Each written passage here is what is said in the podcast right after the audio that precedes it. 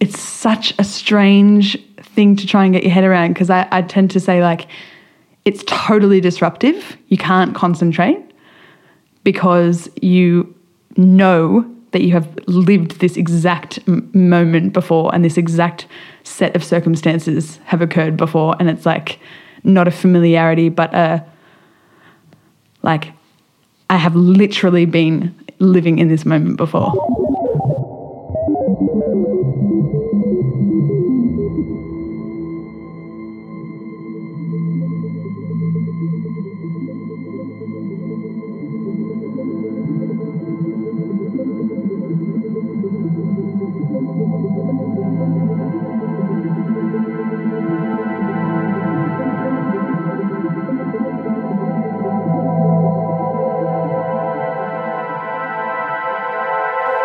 And I, I think it's it's such an interesting phenomenon because people don't talk about it.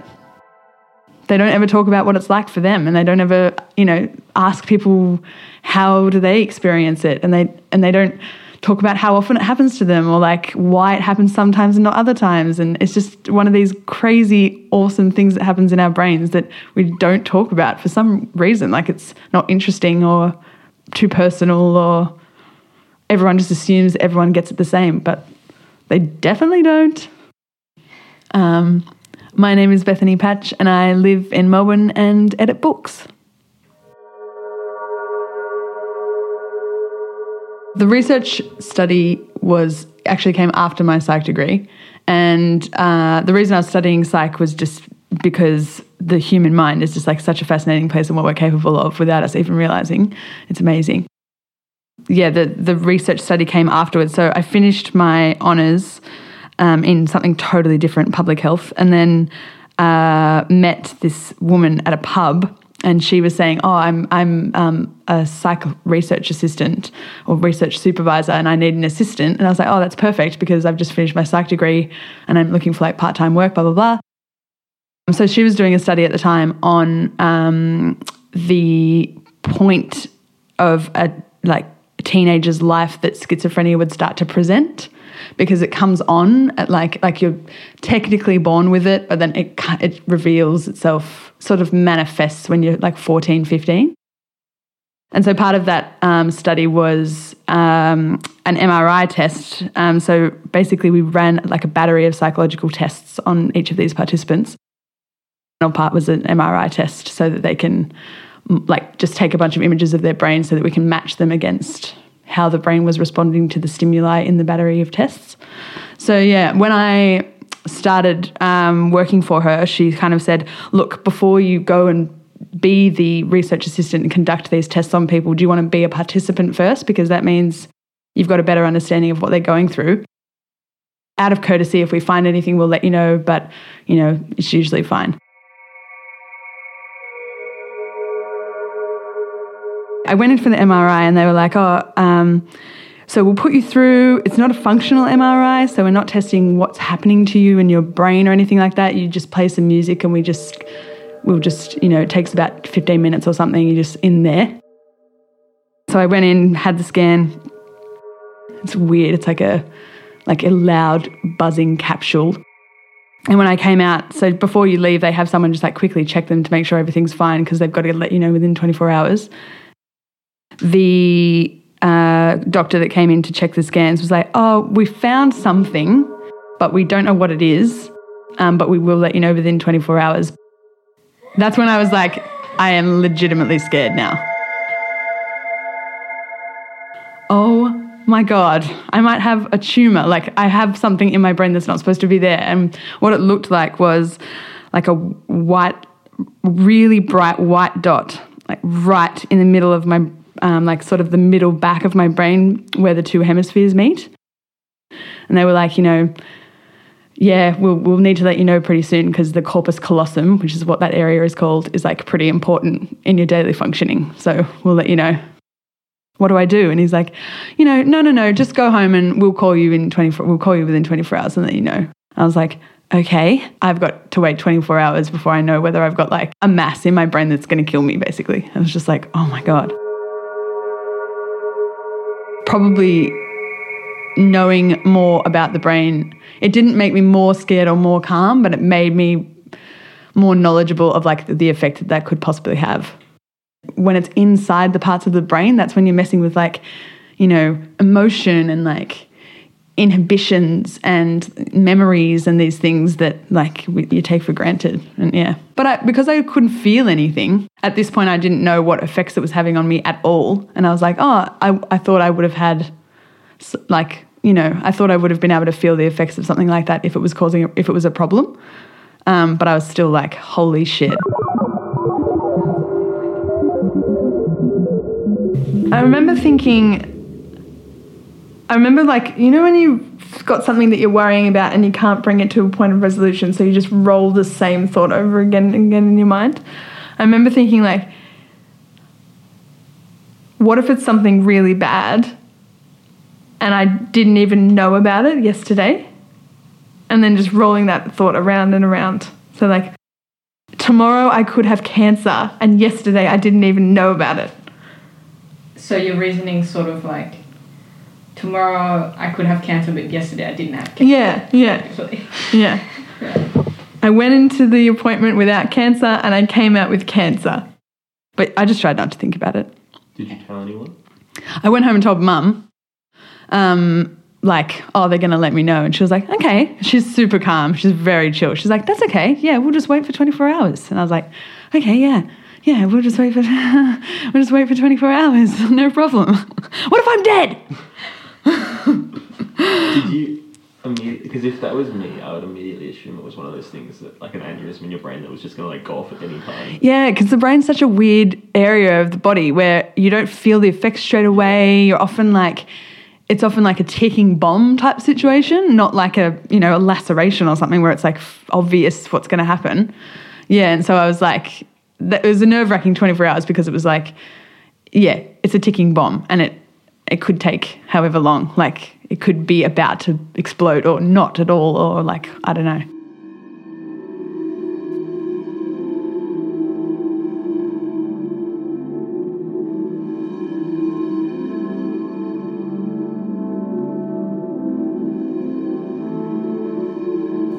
He gave the results to my research supervisor, the one that was conducting the survey because she knew me and you know um, and she said oh um, let's talk about what they found i think knowing about the brain just from and i don't i didn't know that much about it like i knew sort of the neural anatomy of the brain just from my psych degree but um, it's only really preliminary stuff that we were taught. But I think knowing that it was the corpus callosum, because they told me in the like of that spot, that's your corpus callosum. That's where that that you know mass is. And i was like oh, okay.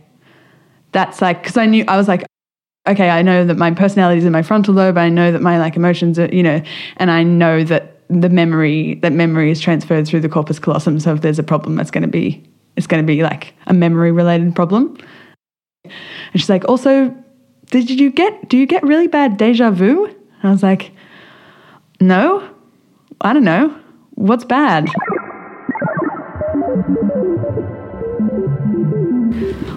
think they I think they would have known about how it was might have affected me throughout my life because they asked such leading questions about my deja vu at that point. So when they told me what it was, I'm trying to remember now exactly what they said, but I can't. But I, they were like, so it's a lipoma, which is not dangerous. Um, they can occur all over the body. You have one in your corpus callosum. It's basically a fatty sinkhole, like a fat deposit area. He said, um, It's in your corpus callosum. Did you have headaches when you were really little? And I was like, Yeah, I used to go to the like school nurse with migraines all the time when between the ages of like f- five and seven or whatever. And he was like, "Yeah, that would have been around the same around the time that it developed." So he obviously knew a bit about them at that point, like what at what stage in my life they might have developed, and then what effect they might have had on me. physically in terms of the headaches. And then he said, "Do you get really bad deja vu?" So he must it, it must be a common he must have known about the physiology of deja vu to have asked me that question. Um, and I guess that that kind of thing is on their mind a lot when they're looking at, you know, the neurology of the brain, where any interruption is going to potentially have quite loud effects on a like personal level, on the way that you experience the world. But I remember him. Yeah, I just remember the the thing I remember the most about the interaction is him saying, "Do you get deja vu very often?" And me thinking, that's such a weird question. I don't think so. Maybe like five times a day. And so trying to recall how many times I'd had it that day, for example, or the day before. And their f- response was just, you know, how doctors are like, you know, they might have like, they're trying to hold the concern off their face or whatever. He kind of was just like, okay, that's a lot. It had never occurred to me to tell someone that I had deja vu six times a day for like minutes at a time. and, it, and it's kind of one of those like, well, what else am I not telling people about that's like completely abnormal? She's like, all right, that's quite a lot. Um, I don't think that's a normal amount of deja vu, but that the corpus callosum would be able to explain that because that's where your memory is being transferred from short to long term memory. And so I kind of probed her for more because I was like, what does deja vu have to do with it? And she said, well, deja vu is when your brain takes information into your right hemisphere and is trying to switch it over into long term memory, but it gets jammed. So you feel as though you have lived this moment long in the past, which you kind of have five seconds prior, or like four, like a split second prior to that. And so it's jigging between short term and long term memory. So it makes you feel like you're you've lived this moment before, which technically you have, but only like one second prior. Which I kind of knew already that that's what happened in there, but had never thought about deja vu in that way. Like, never put two and two together that that's what was happening.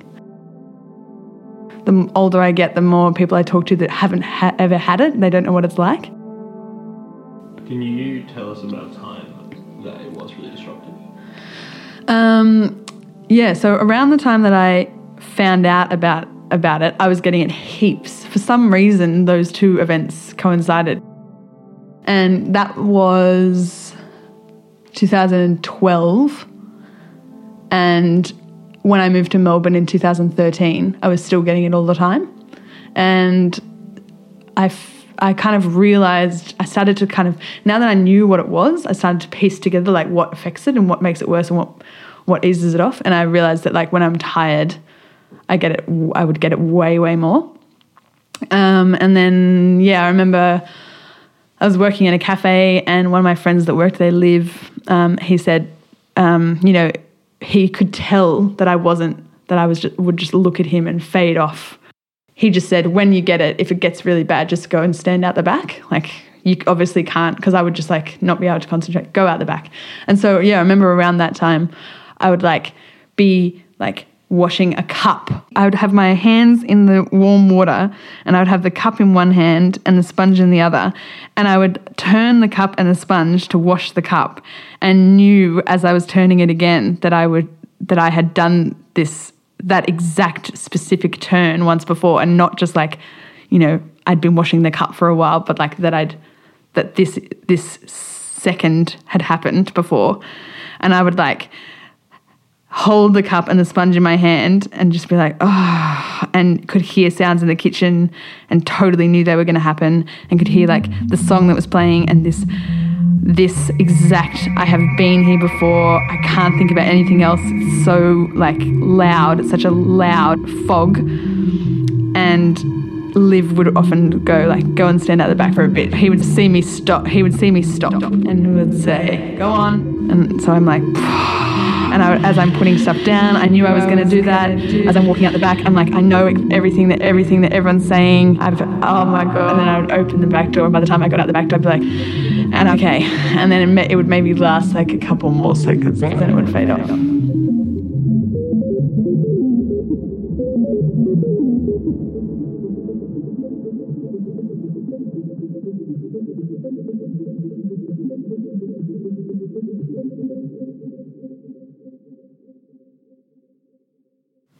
Yeah.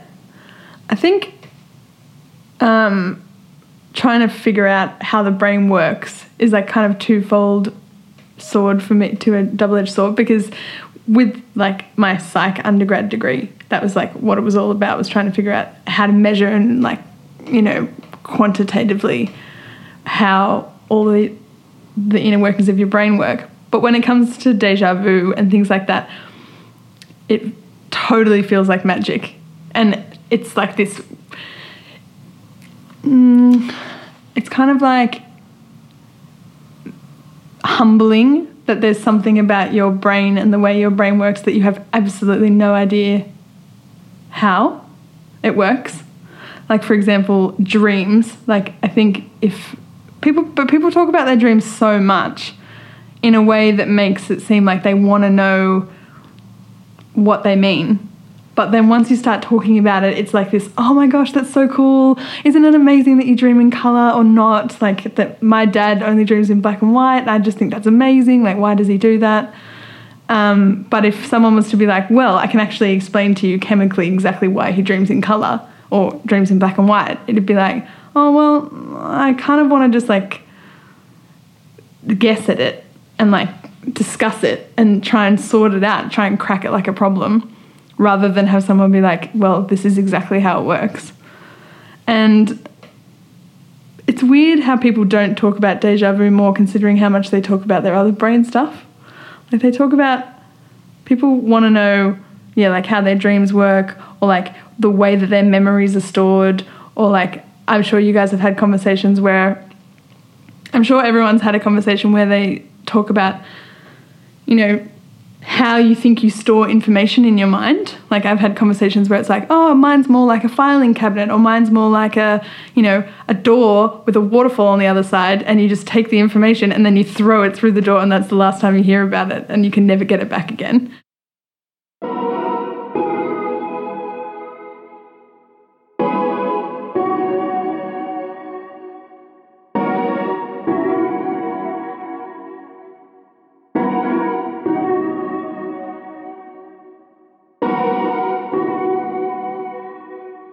Take, you know, the way we measure biology, for example, or like the physical world. We have these constructs that we have created that we've put in place that are like centimeters or like, you know, electrons or whatever. And the physical world doesn't adhere, nature doesn't adhere to any sort of construct like that. It's it is its own entity. It doesn't measure itself and isn't measure wouldn't consider itself measurable. But we need to measure everything. So we've got these you know, quantities we apply to it. And so, and I think that way about the human psyche as well, where we can try our best to try and measure it and try and figure out how it all works, but maybe there's something that's beyond us that we won't be able to measure. And then, so when someone's like, well, in your corpus callosum, that's where your deja vu occurs. And so if you have a clog in your corpus callosum, then deja vu is getting stuck. I found it so fascinating. I was like, oh my god, I can't believe it's something so simple. Like that that explains everyone's deja vu. But it was like because that explains everyone's deja vu, then it's not exciting anymore. It's not like it's not a magic thing. You know you know the trick. You know how you know how he did it.